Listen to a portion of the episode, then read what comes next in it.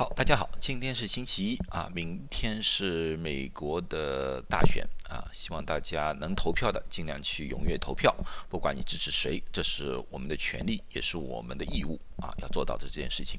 今天呢，我谈一个大家可能感兴趣的问题，或者说大家见到很多的问题。最近呢，我在微信上面呢看到了流传了一个非常广的一个小小的一个短视频啊，这是短视频。里面的一个截图，我们看到这个图，大家都应该都看到。呃，如果没看到的话呢，我加大致解释一下。大这个呢是说是一个纽约的医生，急诊室呃重症病房的医生，他告诉大家啊，要救新冠病人，这是他推荐的一个姿势啊。呃，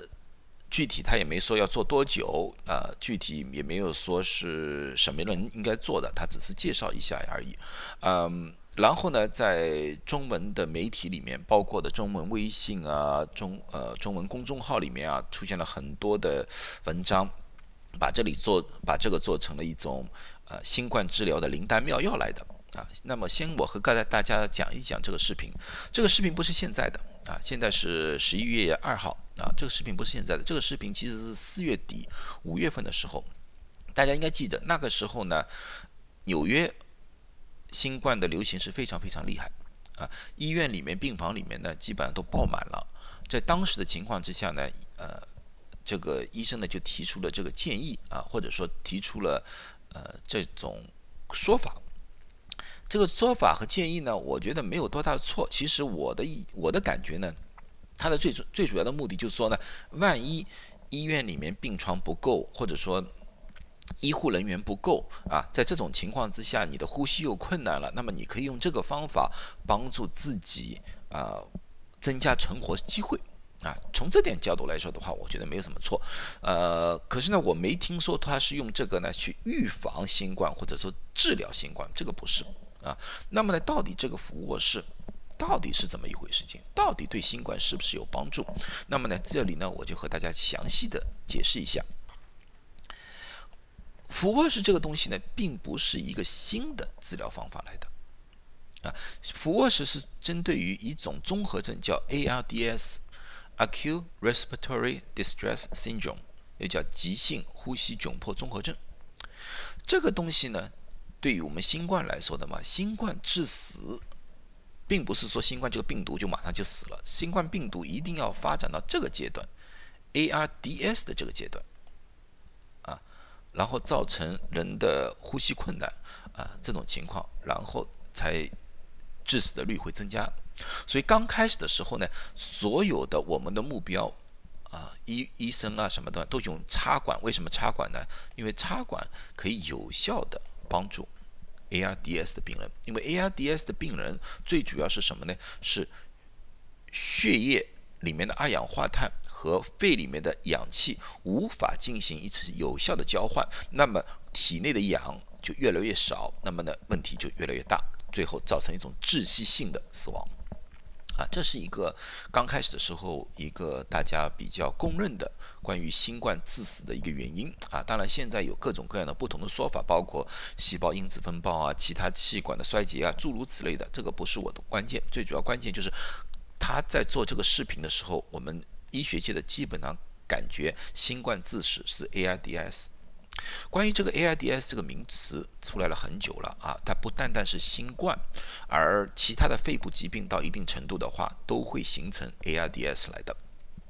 所以呢，在一九七零年的时候呢，已经有医学医学界的人士提出了俯卧式可能对 ARDS 治病是有一定的效果的。可是当时呢，没有一个非常大的临床试验证明它可以降低死亡率啊，可以降低增加血氧啊，可是没有降低死亡率。所以这个东西呢，只是一些小地方有一些医生比较相信这个做法的在使用啊，也没有人说一定不能用，也没有推广的很厉害。可是，一直到二零一三年，二零一三年的时候呢，这里有一篇文章是在《The New English Journal of Medicine》。啊，呃，新英格兰的那个医学杂志里面发布的。这个发布呢，是一个我们现在把它作为一个呃俯卧式的一个电机性的一个测试，我们现在叫一个名字呢，叫做呃 Perceiver 测试，Perceiver。就是 Prone Position in Severe Acute Respiratory Distress Syndrome 啊，这个是这个测试里面呢，它分了两组，一组呢是病人两百三十七位病人，他是用俯卧式的。二十八天之后呢，死亡率是百分之十六点零，而另外一组呢是两百二十九人，它是普通的，就是仰卧式的。二十八天之后的死亡率呢是三十二点八啊，两个的 p value 呢是小于零点零零一。那么也就是说呢，俯卧式确实可以降低 ARDS 的死亡率，这是这个对。从这个之后呢，这个俯卧式呢在几。重症病房 ICU 里面越来越被大家所接受啊，也越来越呃推广的越来越多啊。这个不管是在呃美国也好，世界各地也好，包括中国也好，因为我和中国的一些医生也也聊过，他们说他们也是经常使用这个方式的啊。所以这个是已经被一个世界公认的一种治疗手法来的了。那么为什么这个俯卧式会对人有好处呢？那么呢，这个需要一些医学的普通的知识。啊，呃，我学的比较简单哈，希望大家能听得懂。一般的呢，那我们看一个人的呢是这样正面看的，这是这是右边啊右肺，啊啊这边是左肺，而在这个位置的地方其实是一个心脏的位置啊，你会缺一块，这个不是缺一块，这是个心脏位置。啊，当然，我今天要讲的不是从这个方向来看病人，我要从这个方向来看病人，从是从脚从脚腿部朝上看，朝脸部看，就是让人平躺着，从腿脚部朝上看，那么呢，人就变成这个样子了。我们的那看到的样子变成这个样子了。那这个样子的情况之下呢，我就分成两种啊，这个是上面那个上面两张图啊，是仰卧的。仰卧的，仰卧的，那么这个就是一个脊椎骨，你们看到这个是脊椎骨，这个是心脏，所以人的心脏并不是在后面的，是在前面的。那么你们要看到一个肺的外形啊，并不是直筒筒的啊，不是这么样一个圆的啊，是上面尖，下面大的。从现在的医学的分析来看的话，后部就是靠近背部的肺，就这个部位，这些肺。对于血氧交换的效率是特别高的。什么叫血氧交换效会效率特别高？也就是说，在这些地方，二氧化碳很容易到肺部里面去，而肺里面的氧气很容易到血管里面去，啊，所以说效率比较高。而前面这部分肺泡的交换就没有这么有效。这到底什么原因啊？这是人体的生理的构造来的啊，每个人基本上都差不多。所以，当普通人的时候，像我们肺里面是干干净净的，没有积液，没有任何问题。那么我们不管什么姿势，躺着也好，卧着也好，直立也好，那么整个肺里面都可以充满了氧气，可以非常有效的进行血氧交换。但是有 ARDS 的病人，他。肺部就有很大的积液啊，像这次新冠，它里面有很粘粘稠。如果你仰卧的话，这些粘稠由于重力的原因，全部积在了底部啊，背部，或者说我们就全部积在背部，就是这样，这些积液就全部积在背部。当这个积液全部积在背部的时候，就出现什么问题呢？这里的血氧交换就无法有效的进行了。所以有血氧交换的效率就大大减低了。好，可是如果把病人翻过来的话，俯卧的话，那这是两张都是俯卧的话，那么你看心脏到了前面来了，这样子情况之下的话，这些积液就不会在底部了，而是在前部。那么比较有效的血氧交换的那一部分就给暴露出来了，就可以暴露在氧气里面了。那么这种血氧交换的效率就大大增加了。所以说呢，一般的情况在医院里面，我们一旦把这个病人给翻过来之后，我们可以看到病人的血氧会有一定程度的改善。啊，这就是里面的其中的一个相对来说医学界比较接受的一个原理。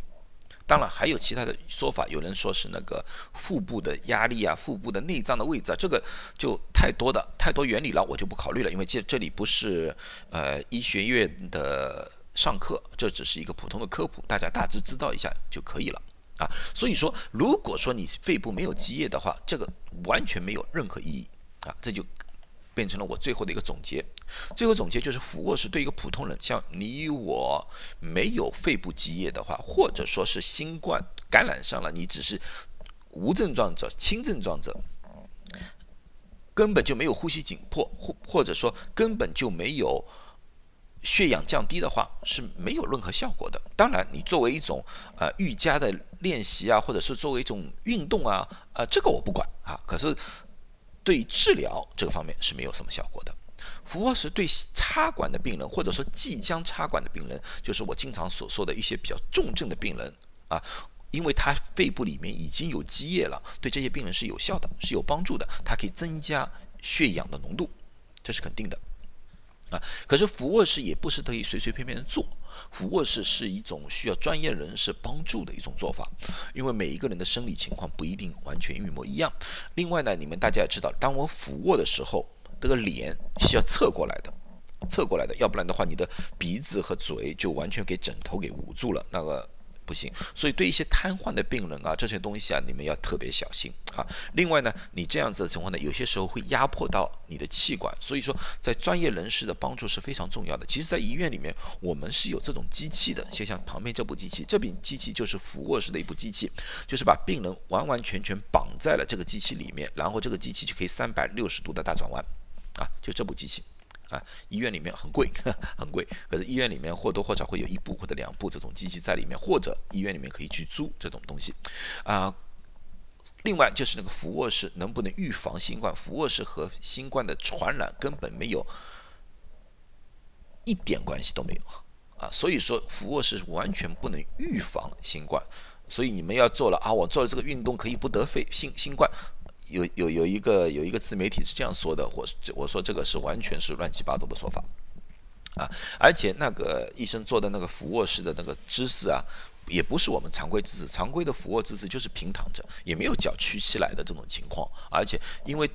插管的病人完全是全麻的，根本就不可能让病人是屈腿啊这种东西，所以说这个姿势也并不是我们不可能是在 ICU 里面进行的。啊，所以我也不知道为什么屈膝啊这种这个动作会会。在这里面出现，因为我做网上很多网上的呃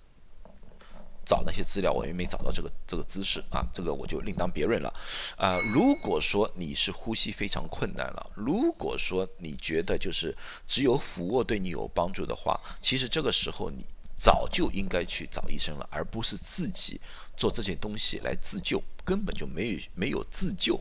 啊这个必要性。所以说呢，如果你怀疑自己有了新冠，或者说你觉得自己呼吸困难了，及早的啊找医生去解决问题。家里准备一个血氧机，非常明确的告诉自己，好，我的血氧到底是多少，是不是应该寻求专业人士的帮助？好，今天就讲到这里了啊，希望对大家对这个视频有一个新的或者说一个比较专业的了解啊。我希望大家呢不要呃，这这种东西了，看一看。听一听没多大问题，可是呢，不要当做一个非常正规的一种专业性的一种一种解说，呃，最好呢，包括我在内，因为我也只是一个科普，我所说的东西不能不可能适合于所有所有的人，因为每一个人的情况都不是一样的，最好的方法还是去找自己的主治医生，如果自己发现有什么问题的话。好，今天就讲到这里，谢谢大家。